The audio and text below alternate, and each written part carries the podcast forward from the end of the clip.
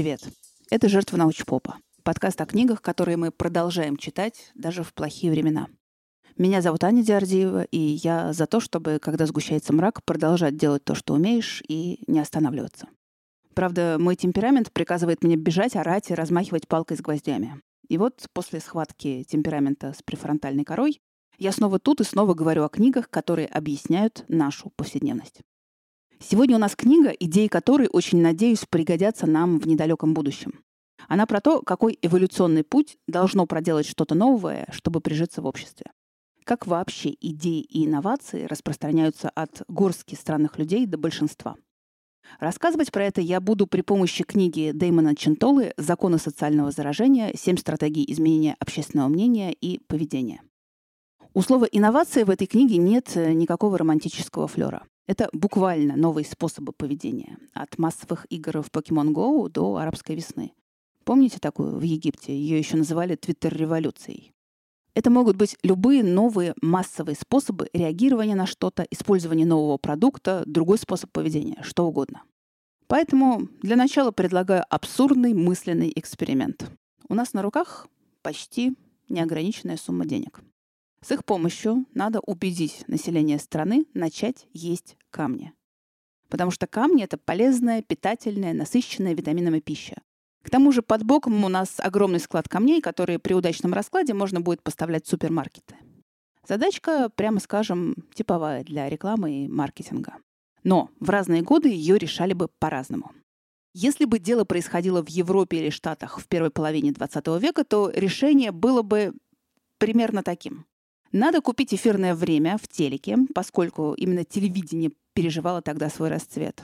И, купив время, как можно чаще выдавать в эфир сообщения. Люди, ешьте камни. Они питательны и насыщены витаминами. И дело в шляпе.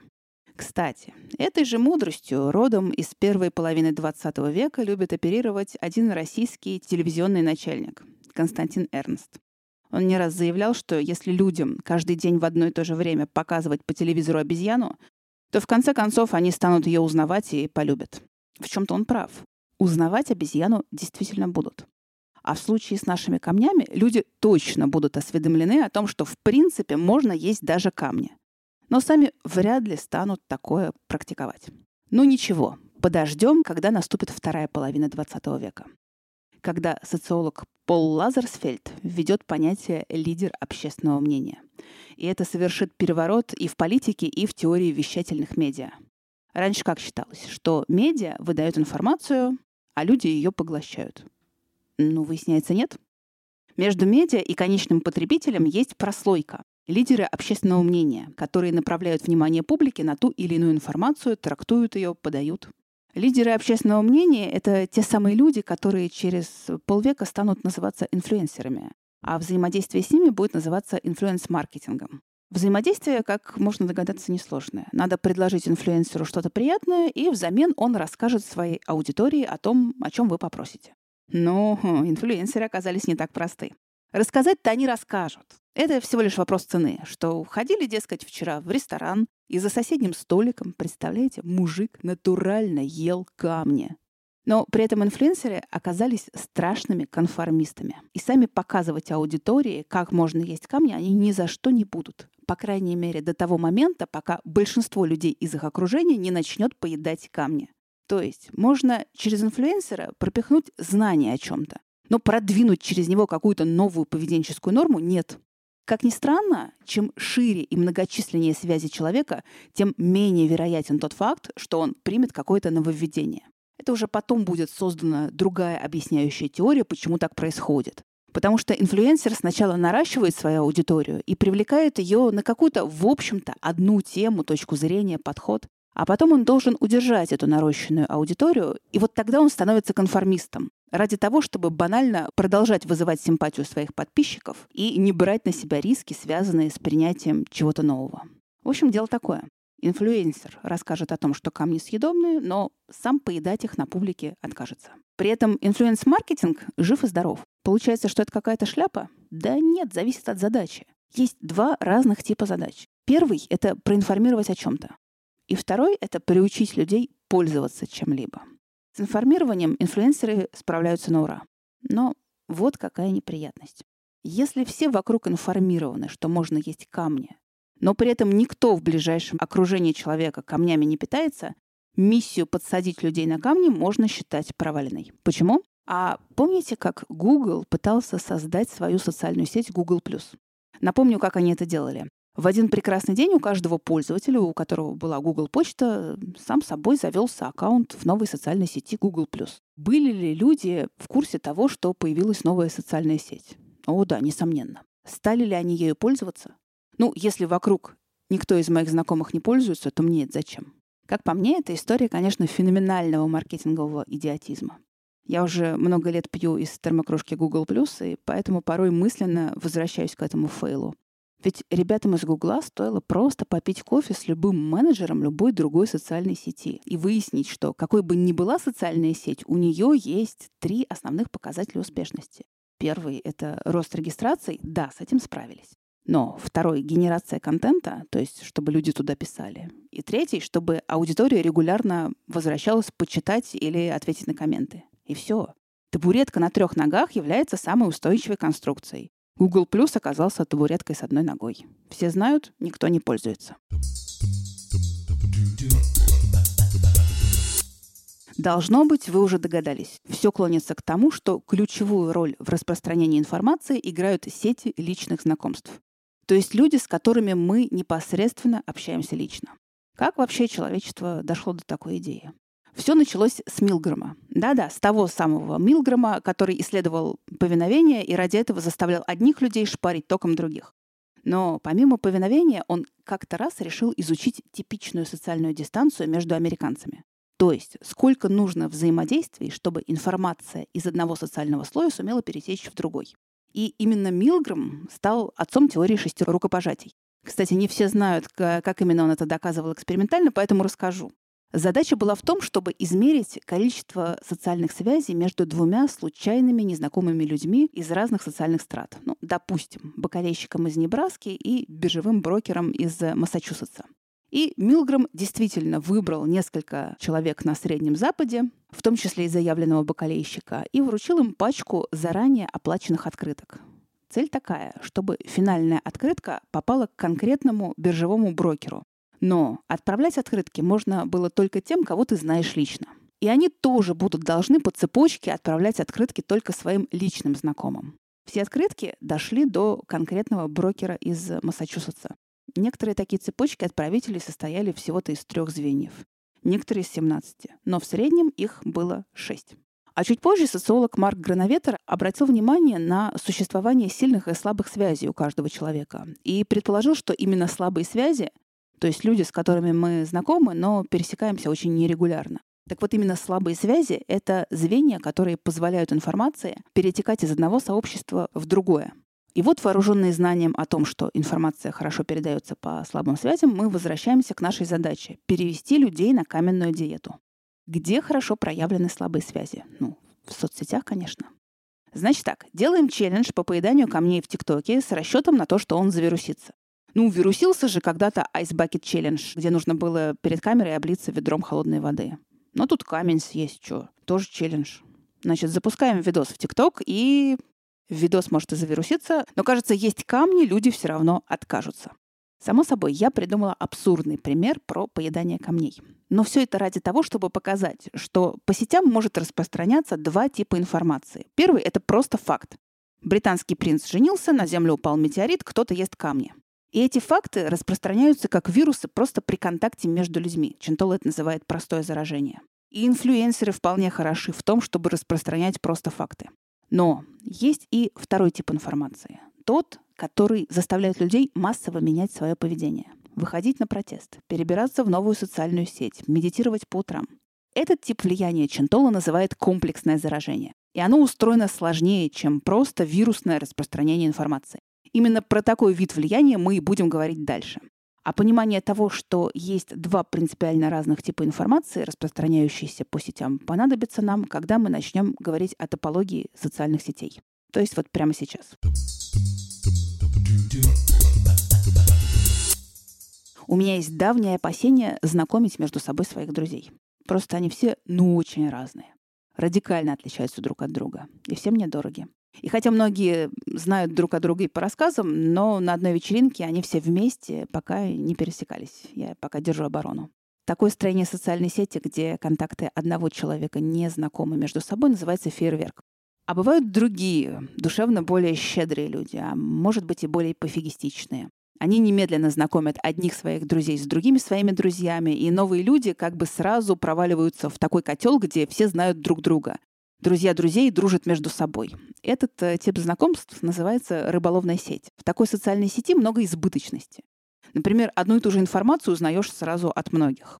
Считается, что в такой сети больше доверия и близости между всеми, потому что сеть вырабатывает общие нормы поведения и ответственность всех перед всеми. Ну, насчет близости я бы лично поспорила, потому что почти любые профессиональные круги строятся по принципу рыболовной сети, где все знают всех, особенно в узких нишах. Близостью там и не пахнет, но свои нормы поведения узкий круг действительно умеет вырабатывать хорошо. Так вот, сеть типа фейерверк идеальна для того, чтобы распространять какую-то информацию. Вот тем самым вирусным способом. Перешли десяти своим знакомым это сообщение, и тебе сразу повысят зарплату. Именно по сетям типа фейерверк разлетаются такого рода сообщения и с такой скоростью, что иногда за сутки они могут несколько раз обогнуть земной шар. Я, кстати, об этом рассказывала в третьем эпизоде подкаста. Зато через рыболовную сеть отлично распространяются инновации и изменения в поведении людей. Но происходит это не такими бешеными темпами, как в сетях типа фейерверк. И вообще все устроено несколько по другому принципу. Давайте я уже наконец расскажу об этом. Если снаружи посмотреть на процесс принятия чего-то нового, то создается впечатление, что это новое тихонечко вызревает себе, вызревает и в неожиданный момент бабах и выстреливает. Но попробуем описать это вызревание изнутри. Возьмем историю Твиттера. Сейчас он, в общем-то, инструмент нехилого политического влияния. А в 2005 году это был калифорнийский стартап, один из многих, э, всего-то с несколькими десятками пользователей. Он позволял стримить в текстовом виде с места событий. На тот момент это была инновация вообще-то. И через хэштеги можно было формировать ленту по интересующему поводу. В общем, жил себе мелкий стартап в долине, и вдруг в августе 2006 года случается землетрясение в районе залива. Не слишком большое. И после первых толчков Твиттер, который раньше использовался для публикации новостей о приеме пищи, принес многим людям реальную практическую пользу люди информировали других о силе толчков, о том, что происходит поблизости, где можно получить помощь. Активность в Твиттере дико подскочила. И вот по законам Success Story на этом месте должен оказаться счастливый финал. И после этого Твиттер снискал популярность, и все жили долго и счастливо. Но ничего подобного. Землетрясение прошло, а вместе с ним и активность пользователей стала минимальна. Но дальше Твиттер начал распространяться странным ползучим образом. Географически это выглядело так. Сначала это был Сан-Франциско, потом его окрестности — Сан-Хосе, Маунтин-Вью, Беркли. А дальше Твиттер совершил прыжок в Массачусетс через весь континент. То есть, вообще-то, это и есть рыболовные сети. Все эти географические точки являются технологическими или научно-исследовательскими центрами Америки. Местами, где многие знают многих. И прелесть современности в том, что Люди могут поддерживать сильные связи, даже если географически они находятся на расстоянии. Заметим между делом, что вся эта среда, по которой потихонечку растекается Твиттер, была довольно однородной. Студенты, технари, молодые ученые, исследователи. И это первое правило инновации. Она распространяется по сильным связям в среде похожих друг на друга людей. Не обязательно под копирку похожих. Они могут быть сходны по какому-то одному признаку и быть связаны между собой. Пока Твиттер вызревает в среде гиков и студентов, поговорим про барьеры, которые каждая инновация должна будет преодолеть или не преодолеть. Потому что любые изменения связаны с рисками репутационными, финансовыми, политическими. Поразительным образом даже мелкие, совсем не глобальные изменения тоже связаны с рисками. Ну, например, если в бизнес-среде здороваться и прощаться с партнерами не с помощью традиционного рукопожатия, а ударяя кулаком об кулак партнера, это тоже выходит куча рисков. Значит, я протягиваю руку для рукопожатия, а контрагент собирается ткнуться об мой кулак. Значит, я не модный старый динозавр. Окей. Тычу в контрагента кулаком, а у него раскрытая ладонь. Я выгляжу агрессивным дураком. Ладно. Я не протягиваю руку и жду, пока это сделает мой контрагент. Это выглядит невежливо. Особенно если он, в свою очередь, ждет, какой жест сделаю я. Вот это и есть первый из четырех барьеров – барьер координации. Многие инновации сработают только тогда, когда на них переходят все. Ну или большинство. У Чинтола есть классный пример, воспользуюсь им. Однажды Швеция решила перейти с левостороннего движения на правостороннее. Был выбран день X, когда осуществится переход, и этому дню предшествовала массовая рекламная кампания. Шведы были хорошо информированы. Но в день перехода на правостороннее движение предсказуемо случилось огромное количество аварий. Причем таких, причины которых уже не спишешь на закрепленный автоматизм действий водителей. Наверное, здесь дело в координации всех со всеми. Если ты переходишь на правостороннее движение, то тебе надо быть уверенным, что все остальные водители играют по тем же правилам. Что они в курсе этого перехода, что помнят про него и что они не сопротивляются ему. И это один из самых важных барьеров. Есть и другие, связанные с эмоциями и, скажем так, с тайным поведением. Например, люди должны получить социальные доказательства надежности или безвредности новой модели поведения. Некоторые инновации должны получить общественное одобрение, чтобы инноваторы не попали в неловкую ситуацию, как минимум. Но все-таки основной барьер — это координация. Тогда вопрос. Если наша инновация распространяется от группы похожих друг на друга и менее похожих на всех остальных людей, то в какой момент это наступает? Видимо, существует переломный момент, когда люди просто не могут больше координировать свои действия друг с другом. Как в ситуации рукопожатия. Люди не понимают, каким жестом это делать, чтобы тебя восприняли адекватно. Вроде ерунда, но все-таки конфуз.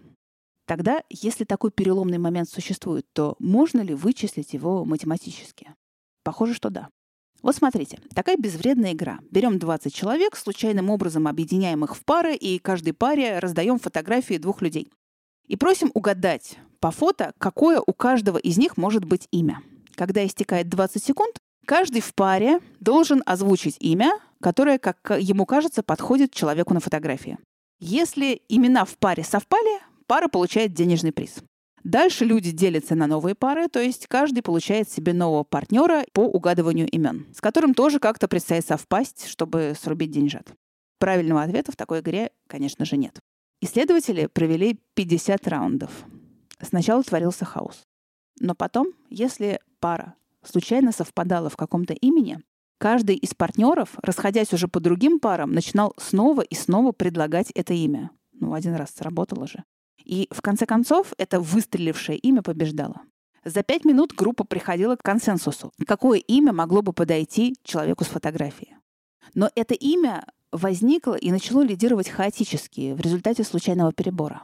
А что, если добавить в каждую двадцатку игроков агентов влияния.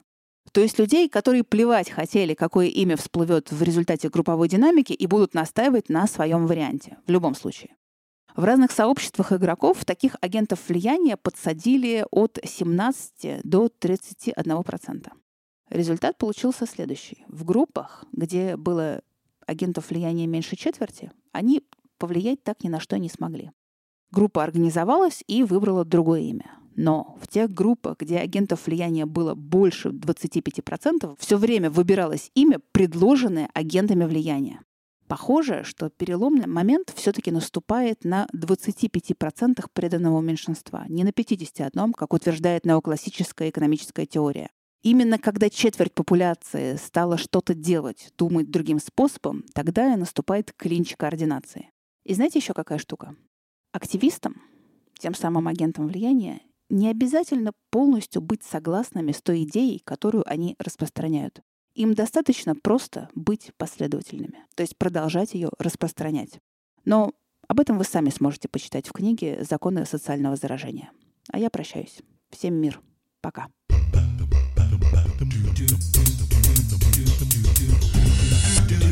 Dude.